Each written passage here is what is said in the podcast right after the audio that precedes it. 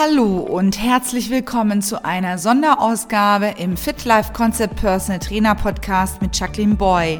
Diese Ausgabe ist für alle Trainer, Fitnesstrainer, Instruktoren, Yogalehrer und Personal Trainer geeignet. Für euch habe ich den Fitness- und Finanzexperten Marco Adebar aus Hamburg interviewt. Während unseres Fit Life Concept Trainertages stand er für unsere Trainer Rede und Antwort. Dieses Interview habe ich für euch und für alle Trainer aufgenommen. Dieses Interview ist vor der Corona-Krise entstanden. Aus diesem Grund haben wir noch in die Show Notes einige wichtige Details zum Thema Corona-Krise zugefügt. Ich wünsche dir jetzt viel Spaß und Freude beim Zuhören.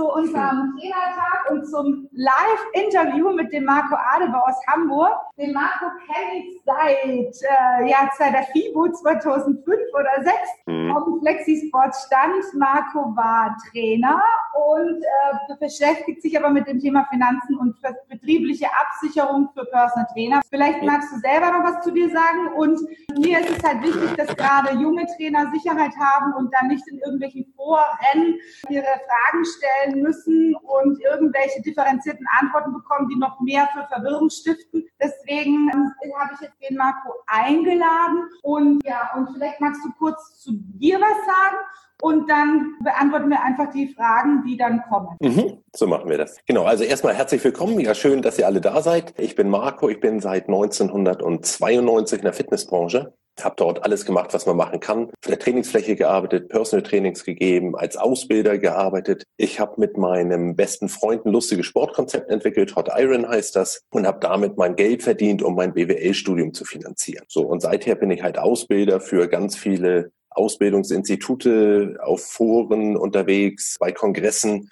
und mache dort alles im Bereich Recht, Steuern, Finanzen und vor allem halt auch Versicherung. Schwierigkeit ist einfach, dass es sehr, sehr viele Halbwahrheiten gibt, die da draußen kursieren. Und die meisten, sag ich mal, sinnvollen Sachen kann man aber innerhalb von einer Minute klären. Und genau deshalb haben wir jetzt diese Schalte für heute gemacht, damit ihr eure Fragen stellen könnt und die auch alle vernünftig beantwortet werden. Wunderbar, vielen Dank.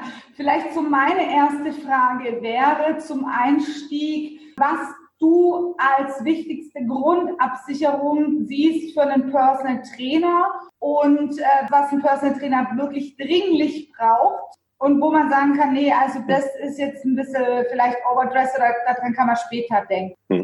Also es gibt zwei Dinge, die ganz, ganz wichtig sind. Zum einen, da will ich gar nicht weiter drauf eingehen, ist das natürlich die Krankenversicherung, weil wir eine Krankenversicherungspflicht in Deutschland haben. Äh, dort muss man sich halt überlegen, ob man gesetzlich oder privat versichern sein möchte. Äh, diese Frage muss einzeln geklärt werden. Das hängt halt auch vom Einkommen ab und von den anderen Voraussetzungen. Da man die aber vermutlich ohnehin hat, ist der einzig weitere Faktor, der entscheidend ist, eine Berufshaft Berufshaftpflicht.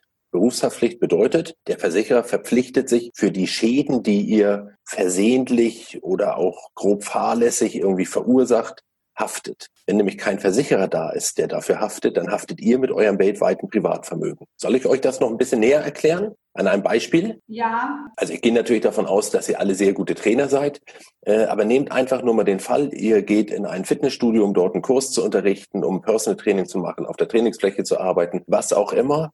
Und der Arbeitsweg gehört schon bereits zur Ausübung der beruflichen Tätigkeit dazu. Wenn ihr jetzt dort im Treppenhaus vom Fitnessstudio versehentlich jemanden anrempelt, der fällt die Treppe runter und ist hinterher querschnittsgelähmt. So ein Schaden, der kann irgendwie sieben, acht Millionen Euro kosten und die wollt ihr natürlich nicht persönlich tragen. Und insofern ist es halt ganz, ganz wichtig, eine Berufshaftpflicht zu haben, die für diesen Schaden aufkommen kann. Das hilft der anderen Person natürlich nicht, sorgt aber zumindest dafür, dass ein finanzieller Ausgleich stattfindet. Und ähm, wie ist es, wenn man eigene Räumlichkeiten hat, jetzt so wie ich, dann braucht man ja noch mehr Versicherungen. Ganz genau. In dem Moment, wo ihr eine Personal Trainings Lounge oder was auch immer betreibt oder auch zu Hause bei euch Räumlichkeiten nutzt, um Personal Trainings zu geben, ist das halt wichtig, dass ihr auch eine Versicherung für eure Trainingsfläche habt. Denn nicht alle Schäden, die verursacht werden, äh, sind auf euch als Person zurückzuführen, sondern es kann halt auch durch den Raum verursacht werden.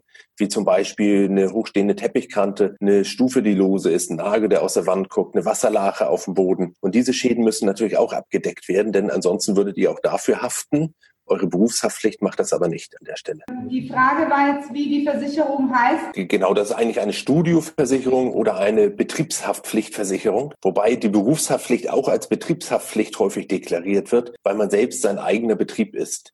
Insofern muss man halt gucken, dass dort die Räumlichkeit abgesichert ist für gewöhnlich Studioversicherung oder Betriebsversicherung. Habt ihr jetzt bezüglich eurer Situation Fragen zu Karl-Heinz? Hallo. Betriebshaftpflichtversicherung, meine Frage. Also wenn ich, wenn ich keine Räume habe, mit dem Kunden außen trainiere und der bei mir duscht, brauche ich dann eine Betriebshaftpflichtversicherung? Nee, eigentlich nicht, würde man an der Stelle sagen. Dafür musst du die Betriebsstätte nicht absichern. Es würde aber Sinn machen, wenn du das häufiger hast, ja. äh, weil gerade in der Dusche passiert natürlich mal ja. was.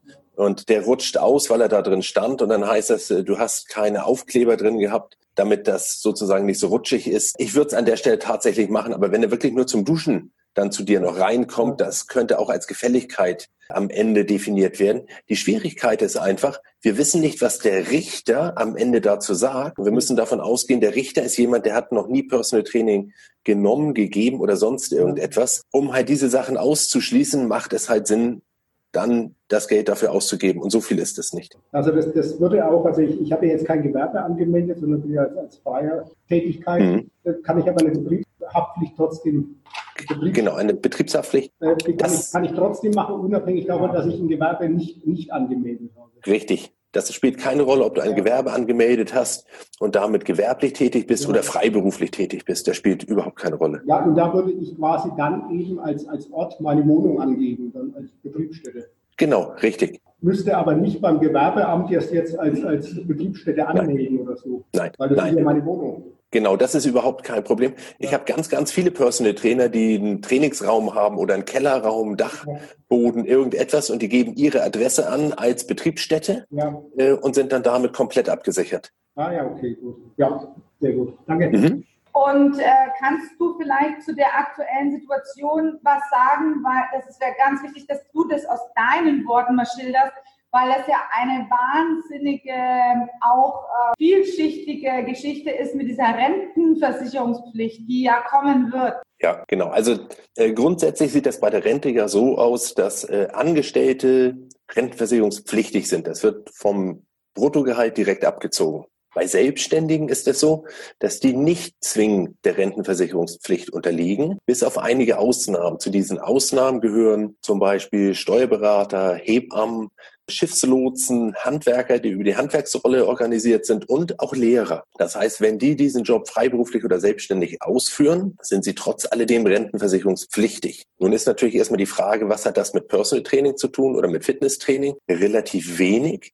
Da die Deutsche Rentenversicherung Bund allerdings ein Riesenloch in ihrem Topf hat, äh, versuchen sie Menschen zu motivieren, dort reinzuzahlen, die es bisher noch nicht gemacht haben. Äh, an der Stelle ist man jetzt drauf gekommen, dass ja jeder Trainer Lehren tätig ist. Also egal, ob ich jetzt jemandem einen Bizeps Curl oder einen Grapevine zeige, irgendwie wird dem ja was beigebracht. Und da versucht man halt über die Schiene, jeden Trainer erstmal rentenversicherungspflichtig zu machen. Für euch als Personal Trainer gibt es glücklicherweise seit dem letzten Jahr ein Urteil vom Landgericht Saarbrücken, das halt sagt, wenn ihr reines 1 zu 1 Training macht, dann ist diese Tätigkeit und die Einkünfte daraus sind nicht rentenversicherungspflichtig. Das ist schon mal das Gute. Jetzt kommt wieder das Unangenehme. Seit sieben Jahren gibt es den Gesetzesentwurf, dass alle Einnahmen, die wir in diesem Land machen, rentenversicherungspflichtig sein sollen. Das heißt, nicht nur diese besonderen Berufe werden zukünftig mit allergrößter Wahrscheinlichkeit rentenversicherungspflichtig, sondern sämtliche Freiberufler und Selbstständige, aber auch geschäftsführende Gesellschafter, die sie von der Sozialversicherungspflicht befreien konnten, werden zukünftig in die Rente zahlen müssen. Man geht davon aus,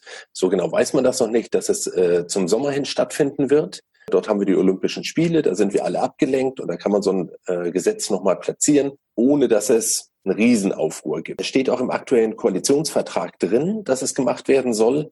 Insofern bleibt eigentlich nur noch die Zeit bis zum Herbst 2021. Aber im Wahljahr selbst, da traut sich keine Partei mehr, so ein Thema anzufassen. Insofern wird es vermutlich in diesem Jahr umgesetzt werden. So, und das würde bedeuten, dass sämtliche Einnahmen von euch mit 18,6 Prozent, also auf den ausgewiesenen Gewinn in der Steuererklärung, in die Rentenversicherung einfließen müssen. So, das einzig Gute daran ist, dass die Selbstständigen und Freiberufler eine zweite Option kriegen. Das heißt, sie müssen nicht zwingend in die gesetzliche Rente einzahlen, sondern sie dürfen auch in eine private Vorsorge einzahlen, sofern die bestimmte Kriterien erfüllt. Eines dieser Kriterien ist die Pfändungssicherheit. So die einzig private Vorsorge, die pfändungssicher ist, ist die sogenannte Basisrente, auch Rürup-Rente genannt. Habt ihr davon alles schon mal gehört? Ja, Rürup-Rente sagt, sagt ja. Okay, super. Und der erste Gesetzesentwurf, den es damals gab, noch von Frau von der Leyen gemacht und Hubertus Heil hat das ja im Moment nur aufgenommen, sieht halt vor, dass an einem bestimmten Stichtag diese Basisrente existent sein muss, damit derjenige da reinbezahlen darf. Ist sie an diesem Stichtag nicht existent, muss er zwingend in die gesetzliche einzahlen. So, und wenn man die beiden Vorsorgesysteme miteinander vergleicht, dann merkt man halt, die Basisrente ist deutlich sinnvoller. Zwei Beispiele, die das schon mal zeigen. Die gesetzliche Rente nennt sich umlagefinanziert. Das bedeutet, alle Leute, die in diesem Monat etwas einzahlen, die zahlen das für die ein, die im gleichen Monat das Geld wieder ausbezahlt bekommen, also die aktuellen Renten. Dort wird überhaupt kein Kapital angehäuft, was sich vermehren kann. Insofern ist das sehr brüchig. Die Basisrente, die ist kapitalgedeckt. Das soll bedeuten, jeder hat so etwas wie ein eigenes Sparbuch, dort zahlt er drauf, das Kapital wird immer mehr und genau das bekommt er am Ende dann halt auch wieder zurück. Also wir dann auch, also ist mir deutlich lieber, wenn das Kapital angehäuft wird. Jetzt kommen wir zum zweiten Punkt, der sich eigentlich daran orientiert, nämlich die Vererbbarkeit. Gesetzliche Rente ist kaum vererbbar zwischen 10 und 60 Prozent im Optimalfall. Alles andere fließt in einen großen Topf ein und die eigene Familie hat nichts davon. Bei der Basisrente ist es so, dass 100 Prozent vererbbar sind und mir ist es lieber, ich habe Frau und Kind, ich möchte lieber, dass die das Geld am Ende bekommen, als dass es dem Staat zufließt und meine Familie nichts davon hat. Insofern die Basisrente deutlich sinnvoller und effektiver. Die Aussage von dir jetzt ist ja zu 100 Prozent verlässlich, dass wenn man eine private Absicherung getroffen hat, hat man nicht zu befürchten, dass die Rentenversicherungspflicht auf dich Zugriff hat. Genau, also die Rentenversicherungspflicht äh, schon, aber halt nicht für die gesetzliche Rente, ja, sondern ich darf dann in den anderen Pool einzahlen.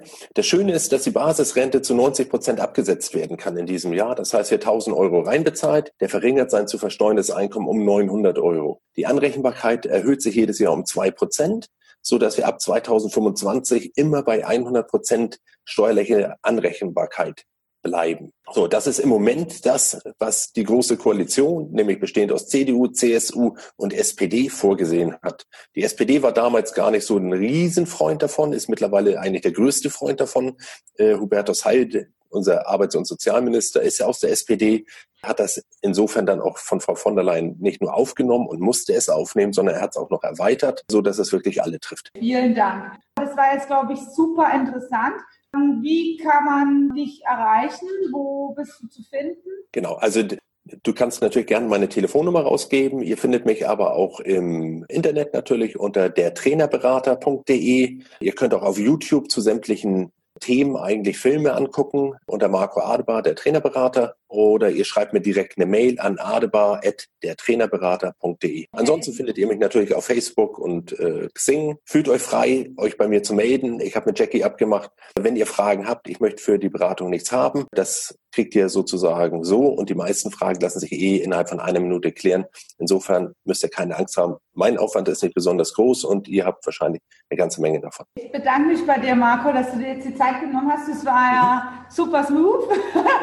und dann äh, möchte ich dich wieder in deinen Sonntagsfamilie entlassen. Dankeschön für, für deine Zeit und für deine Beratung jetzt hier live und äh, mit Videoschaltung nach Hamburg. Dann äh, viel Erfolg und vielen Dank und wir sehen uns spätestens auf der FIBO 2020. Ja, super. Euch wünsche ich noch einen ganz tollen Tag und äh, danke, dass ich bei euch sein durfte.